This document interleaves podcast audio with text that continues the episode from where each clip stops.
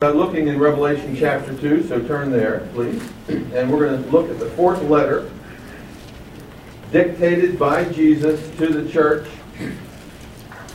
through the mediation of John the Revelator. So we're going to look at Revelation chapter 2, and we're going to begin at verse 18, and we see the destination of this letter. He says, To the angel or the messenger of the church in Thyatira. Right. Now, we're in chapter 2 and verse 18. Thyatira is about 45 miles southeast of Pergamus. So when we started out, we started out on the shore of the Mediterranean in Ephesus, and we began to move up northward uh, in Asia Minor, and now we had Pergamus right at the top, and now we begin to move downward. And the first church we come in this downward sweep is Thyatira. Now, what do we know about Thyatira is that it was probably the most insignificant of the seven churches mentioned in these letters. And yet it receives the longest letter, which is sort of significant, isn't it? most insignificant church because it wasn't a capital city. Uh, it had to refer all of its criminal cases over to Pergamus to be tried. They didn't have their own uh, uh, court systems there. But what Thyatira was known for was its garment industry. You know, in New York, there's a garment district. And here in Dallas, we have, a, in a sense, a garment district. And uh, there were all kinds of garments made and manufactured in Thyatira, including uh, wool. There was a tremendous wool industry. It was also known for its purple dye industry. And when Paul went to, uh, went to Philippi, he ran into a woman named Lydia who was from Thyatira. And it says she was a seller of fine purple, which means she sold garments that were dyed with this uh, special dye that they manufactured in the city. And she was Paul's first convert in Europe. She had traveled there from Asia Minor to sell her goods and is converted under the Apostle Paul. now, the thing that you need to know about the garment industry is that all workers in the garment industry were associated with guilds, or what today we call unions.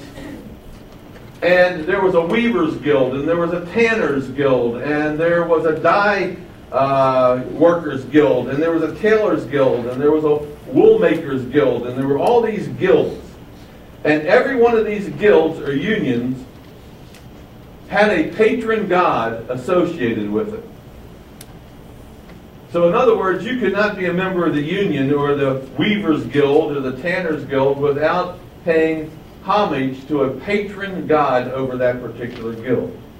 And you would come together, usually about once a month, sometimes more often, for one of these guild meetings. And the guild meeting consisted of a twofold meal. Does that sound familiar to you? And the first hour and a half of the meeting was a meal.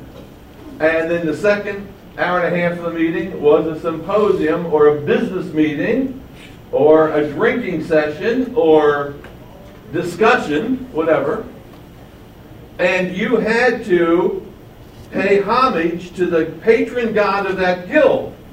So all the food that was going to be consumed in that meal had first of all been sacrificed to the god who supposedly ate the spiritual essence of the food, just leaving you the regular food to eat.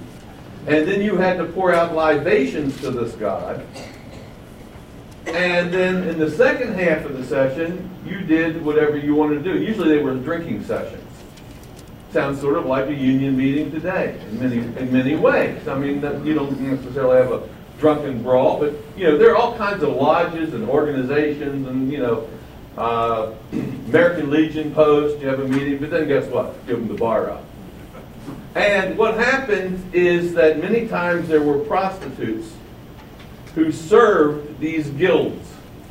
And the second part of the meeting often turned into a very raucous situation.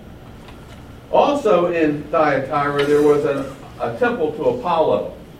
And Apollo was uh, the son of Zeus or Jupiter. So Zeus or, uh, Zeus or Jupiter had many children, and one of his, his firstborn son, in, according to Roman mythology, was Apollos. And so Apollos was the son of God in, uh, in heaven. And they also had a pretty strong brass or bronze uh, manufacturing system in Thyatira. So, with that background, you see how Jesus identifies himself. He says in verse 18, These things write the Son of God, who has eyes like a flame of fire, and his feet are like fine brass or bronze. So, notice Jesus calls himself the Son of God. Apollo was the Son of God. But Jesus says, No, I'm the Son of God. I'm God's representative, heavenly representative. And then he describes his eyes like flames of fire, which means that they penetrate, they can discern, they can judge, they see what's going on behind the scenes. And then he describes his feet as feet of brass or bronze, which are, uh, rep, bronze represents uh, judgment. They're swift to judge. So he is, describes himself as the one who has the authority from God, not, not Jupiter, the father of all gods, but Yahweh, the father of all gods. And he is his representative, and he will judge those things that are wrong. then he says in verse 19, I know your works, love, service, faith, and your patience. And as for your works, the last are more than the first. So he uh, praises this church, and there's a lot that this church has going for it. He says, you talks about their deeds, and these are positive deeds, evidently. Their charity, they give alms, service, they're selfless, they are faithful. Faith there means faithfulness and patience. They never give up. But this is the important phrase. As for your works, the last are more than the first. Now that's a pretty good commendation. Because what you need to realize is that Thyatira is a second generation church. It's been in existence for about 40 years. So this means that the original people who helped found this church, the first members of this church, are now old. They are like we are. And now it's their children that are running the church. And the children are more active than the parents were. See how he says that at the end of verse 19? As for your works, the last are more than the first. The children are more active than the parents. And that, that's very unusual in the church, isn't it? It's usually those people that are first generation in the church and saved in the church that are very active. And then he says, in verse 20, nevertheless, and now you know there's going to be a review. Nevertheless, I have a few things against you. Now, here is what why he has a few things against them. He first of all he doesn't tell them what those things are. First he tells them why he has a few things against them. Look what he says. Because you allow or you tolerate that woman Jezebel. And so he says, I have something against you. You know what? You know that woman Jezebel you have in your church? You put up with her. You tolerate her. And I don't think this woman is, her name is Jezebel. I don't think it's literally Jezebel. Maybe it is. But most people didn't name their daughters Jezebel. That'd be like naming your, you know, your child Judas Iscariot. People just didn't do things like that, especially in the church. But this woman is like Jezebel in the Old Testament. Now remember who she was? She was the daughter of the king of Sidon, a Canaanite. And she was a Baal worshiper. And Jezebel marries King Ahab, king of Judah. It's a political marriage between two countries. And she turns Israel into a group of Baal worshippers. And she tries to kill all of God's prophets and replace them with the prophets of Baal. You remember that story? We were uh, we looked at that when we were in Kings. And then look what it says about her. She calls herself a prophetess, which of course means she's not. But she says, when I speak, I speak for God. And she claimed to have, in a sense, a gift of prophecy. She calls herself a prophetess in verse 20. And here's what you allow her to do to teach and seduce my servants. Number one, to commit sexual immorality. And number two, to eat things sacrificed to idols. So, she says, Thus says the Lord. It's okay to attend the guild meetings as a Christian. It's okay to eat the meals at the guild or the union house that are sacrificed to the gods. It's okay to participate in the symposium activities that follow. After all, you have to work, don't you? And to work, you have to be in the union, don't you? So she says, Thus says the Lord, it's okay. And she does it under the authority of God because she calls herself a prophet. Now, notice it says there, she not only teaches, but she does something else. She seduces or beguiles them to do that. Uh, that means that uh, many of them probably were not wanting to do those kinds of things. But she says that's okay. And because of her saying, Thus says the Lord, many of them go along and they're seduced into doing these things. Now we know from 1 Corinthians 10, Paul says, You cannot eat at the table of demons and the table of the Lord. You can't go to the guild meetings and have those kinds of meals that are sacrificed to demons or the gods, the Roman gods, which are actually demons, and then come and have a meal uh, that is dedicated to the Lord Jesus. So, how does she deceive them? Well, she deceives them claiming that she's speaking on behalf of God. And I believe that she probably used uh, some rationalization. She says, well, you know, you're just going through the motions anyway. When you go to that guild meeting and eat those meals, you don't really believe in those gods, do you? And the answer is what? No. So You're just going through the motions. Who's your loyalty to? Jesus. So what's the difference? The demons, these these gods, of Roman gods, are not are not real. And then and then she probably and after all, you need a job, don't you? And the answer is what? Yes. I mean, that's how we justify that. I have to make a living, don't I? In order to make a living, I have to belong to the guild, don't I? And eat the meals, don't I? Have to make a living. You know, uh, Tertullian, who was one of the early church fathers, he lived in the third century, in the 200s AD. And uh, there was a group of people in his community, Christians, who were idol makers. Church members who were idol makers. They worked for a company that made idols. And they didn't worship the idols. They worshiped Jesus. They were Christians. They just made the idols.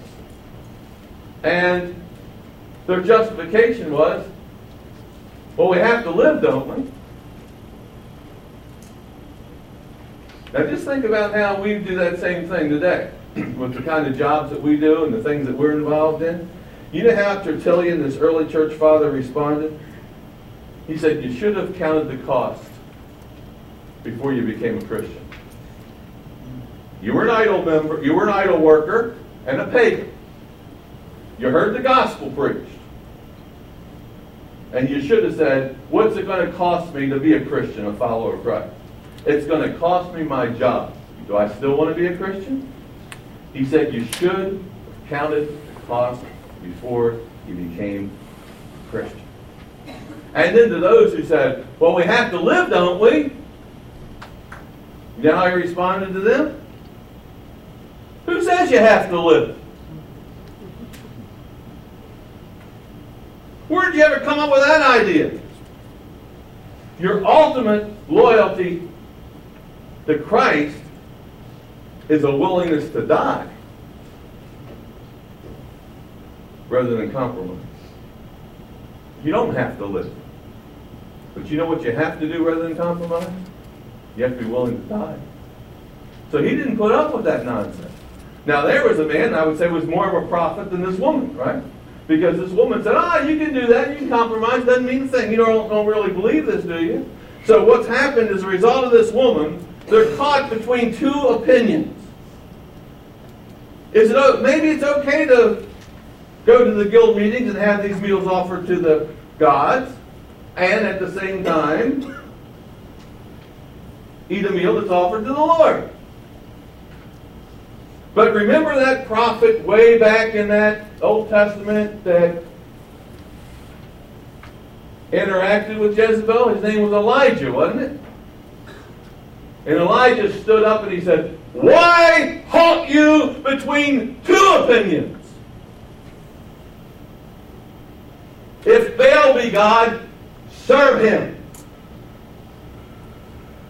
But if God be God, serve him. But you can't serve two masters. You have to make the choice. And so, when Elijah did that, you remember what happened to Jezebel? What Jezebel did? She chased him and he ran for his life. And he, he literally had, he never stopped running. The last time we saw Elijah, he was still running.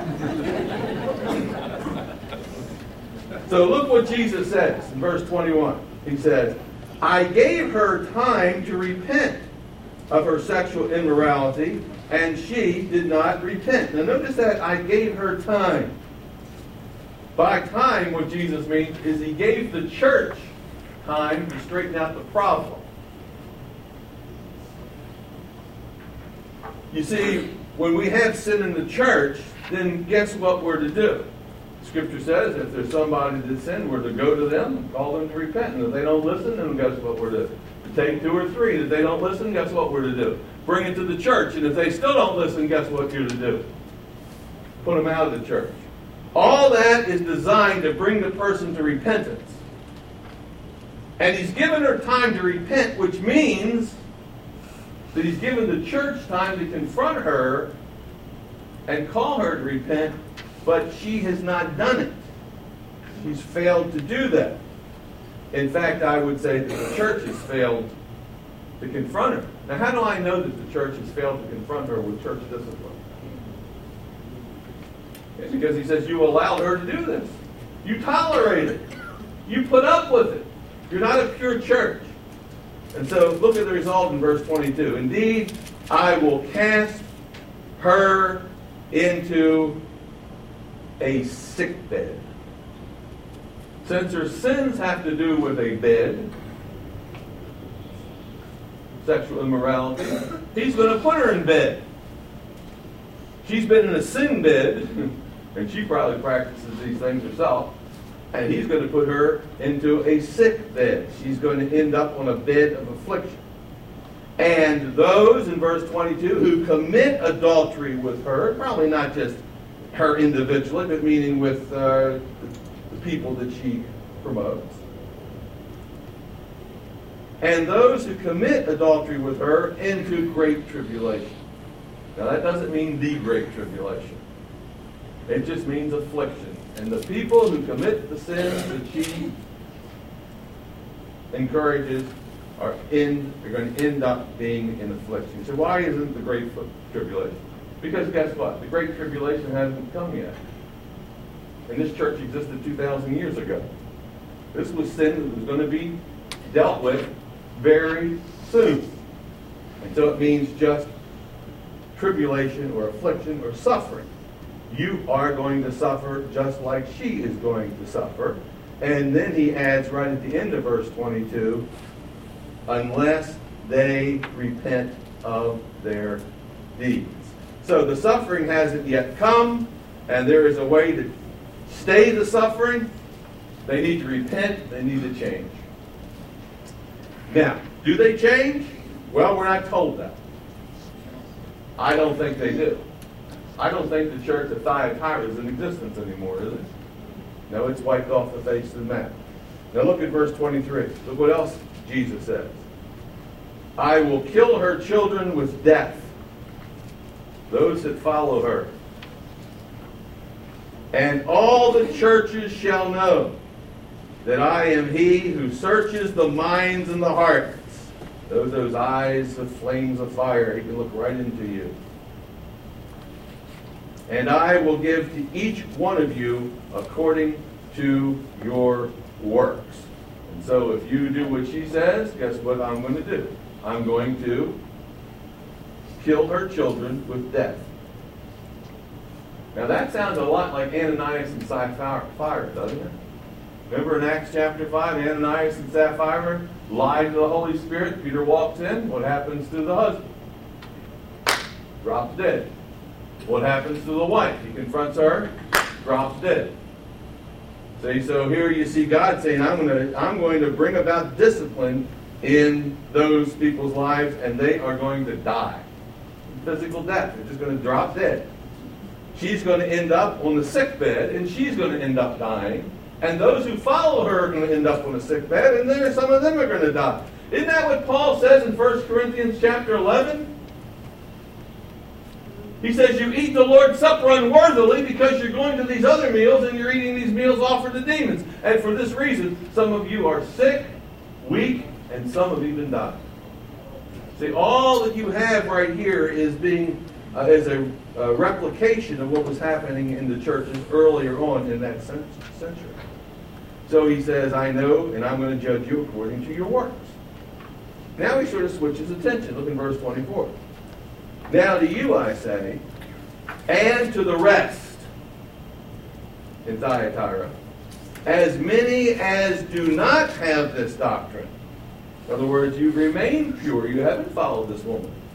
Speaking now to the rest of the church. As many as do not have this doctrine, who have not known the depths of Satan, as they say, I will put on you no other burden. Now, a couple things. This is a very important verse. and it's a hard one to understand. First of all, he talks about the depths of Satan. What in the world does he mean when he says, and those of you who have not followed this doctrine have not known the depths of Satan? Well, she claims to be a prophet. Old Testament says the prophets speak the deep things of God, the hidden things of God. That's what she's claiming to do. She's claiming to give God's mind his hidden will to these people. It's okay for you to do these things. God says that's okay. But in reality, she's not speaking the deep things of God. She's speaking the deep things of Satan. Satan is luring them to do something wrong. What's he luring them to do? Look, it has to do with eating again. Eating wrongly. Is that what Satan did with Eve? Mm-hmm. Eat wrongly. claiming to speak the truth. See? So that's what those deeper things of Satan's are. Look what he says. I will not put on you, at the end of verse 24, I will put on you no other burden. What in the world does that mean? I won't put on you any other burden. Any other burden. Look, any other burden. What in the world is Jesus talking about? Well, let me show you. Why don't you go over to Acts chapter 15. No other burden. What in the world does that mean? Now, remember in Acts 15, we had a problem. This is called the Jerusalem Council in Acts 15. When you get there, I want you to think, what in the world is this Jerusalem Council, this uh, summit meeting, all about Acts 15? Anybody remember what that was about? It all came about because Paul was in Antioch, winning Gentiles. Peter comes from Jerusalem and starts eating meals at the church at Antioch. And Antioch is eating pork and bacon. And Peter's a Jew and he's kosher. He's not supposed to eat these things. But he's now saved. And so guess what he does? He eats them. He said, boy, these ham hocks are good. Boy, these pig feet are good. Boy, this catfish is good. He's not supposed to be eating any of those guys. Under the law, but he's no longer under the law. He's been freed. And so he's experiencing freedom in Christ. And eating these things at the Lord's Supper with the church at Antioch, the Gentiles in Antioch. But then what happens? A group of Jews come from Jerusalem And Peter sees them coming. He says, uh-oh, they see me eating this thing, I'm in trouble. So guess what he does? Stops eating. And this causes a big conflict. And there's an issue. What does God require of Gentiles when he gets saved? Does he require them to be circumcised? Does he require them to eat kosher food? And so they're making a decision what, what is required of Gentiles. And I want you to look at verse 28. I'm not going to read this whole thing, I'm just going to read you verse 28. And here's what it says For it seemed good to the Holy Spirit and to us. This is James writing these things, the half brother of Jesus.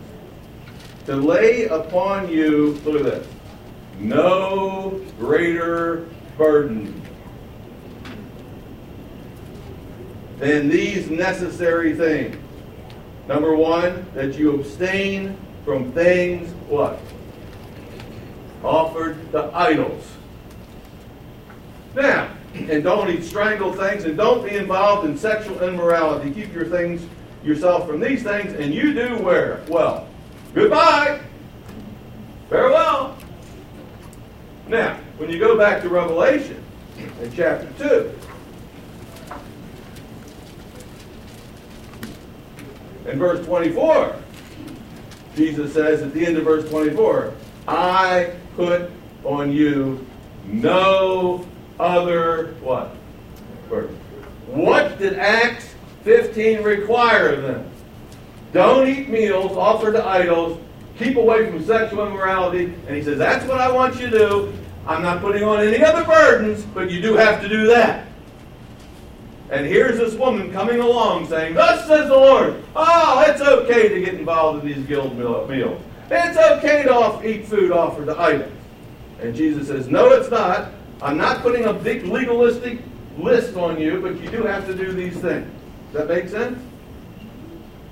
Verse 25. But hold fast what you have till I come. In other words, don't give in to this witch, this Jezebel. Uh, stay right on the right track and do it until I come. Uh, until he comes when? Second coming? Might be. He hadn't come yet, though, has he? Uh, if it's in the context of the church, this church here in the first century, it might be hold fast until I come and judge these people. that's what he said he's going to do, doesn't he? Uh, whether it's second coming or whether it's coming to judge that church, really doesn't matter. The bottom line is guess what you're to do? Hold fast. You're to persevere. You're to stay right on the stay on the right track. And he who overcomes,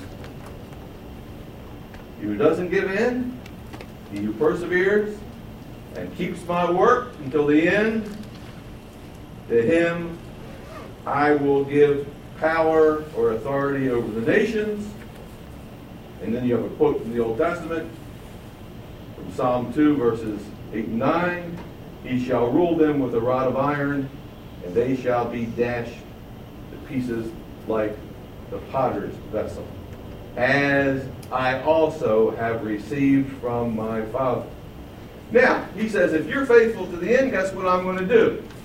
At the end of verse 28, I'm going to give you power over the nations. If you're faithful to the end, I'm going to give you believers, power over the nations. And then he quotes Psalm 289, which is a psalm that talks about the Messiah having the power over the nations. Psalm 289 talks about the Messiah having the power over the nations. But he says, I'm going to give you the power over the nations.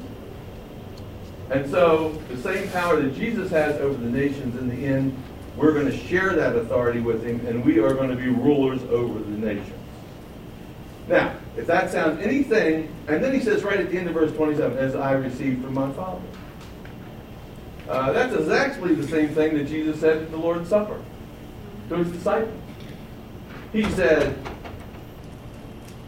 You've continued with me to the end. Sounds just like what he says right there. See, verse 26, until the end. I bestow upon you a kingdom just as my Father bestowed a kingdom upon me. That sounds like the end of verse 27. That you may eat at my table in the kingdom. Look, that you may eat at my table in the kingdom. and sit on thrones, rule the nations. Same thing he says at the Lord's Supper, he says to this church. It's in context with Eden, but that's not all he says. Look at verse 28. And I will give him, that's the overcomer, I will give him the what? Morning star. Now, what in the world does that mean? I will give him the morning star.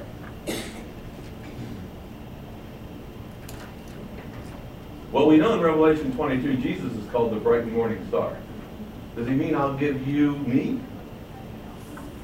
What in the world is morning star all about? Anybody know what, what the morning star is? Venus. Venus is the morning star. Remember, when you look up at the sky, what's the first star you see? What's the brightest star in the sky? That's Venus. Venus is the brightest thing in the evening sky other than the moon. So when you look up there and you see that real bright star, that one that attracts your eyes, that's Venus. And Venus is the last star you see as the sun goes up. It's the last one to disappear. And Venus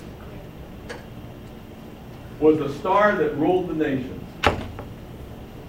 It was always up there ruling over the nations. They, the, uh, the Romans had a lot of uh, uh, interest in astrology and astronomy, and they believed that stars controlled the world. And they said the star that controlled the nations in the night sky was Venus.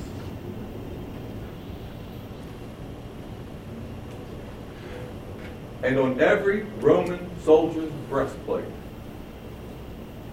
was the symbol of Venus. Engraved on that breastplate, saying that Rome ruled the nations. And guess what Jesus said? There's going to come a day when I'm going to give you the morning star. You'll be the ones that control the nations. And when he says, I'm the bright morning star, guess what he means? I control the nations. I'm going to control the nations, and guess what? You are going to control the nations. And so I'll give him the morning star. And uh, that's the promise that Jesus makes to those who overcome. Now, there are a lot of great qualities about this church because he lists a lot of great qualities uh, regarding this church, Thyatira, in verse 19. But there's one major grievance that Jesus has. They tolerate wrong eating when it comes to eating meals offered to idols. And you can't partake of the Lord's table and the table of demons simultaneously. So while he holds individuals responsible, listen, every person who's individually doing this is going to be judged. I'm going to kill them. I'm going to knock them off. They're going to be put to death for their sin. And he's going to hold Jezebel responsible. And yet, ultimately, he holds the church responsible because it's the church that's tolerating these things and is not enacting church discipline. So he says at the end of verse 29, He who has an ear, let him hear what the Spirit says to the First Baptist Church. See that? Is that what it says?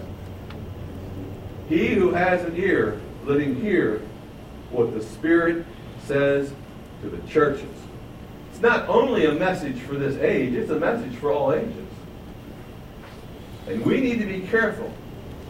Every church needs to be careful that it doesn't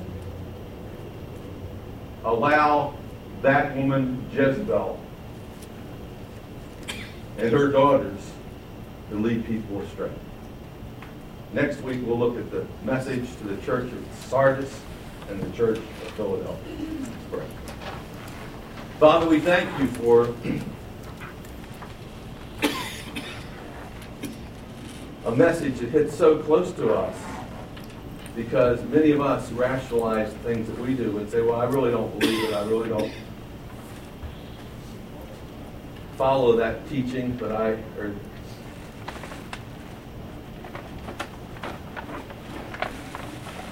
or give my loyalty to a certain group or activity or club, but my loyalty is to you. And yet, Lord, we see that that's, that cannot be tolerated. Many of us think, Lord, we have to do certain things on our jobs because we have to live, but who says we have to live? Oh, Lord, help us to take this message to heart. Realize that it's not a negative message. You don't put a great burden on us, it's such a minor burden. And, you offer us such a great promise that those of us who overcome will rule with you in the kingdom forever. Christ's name we pray.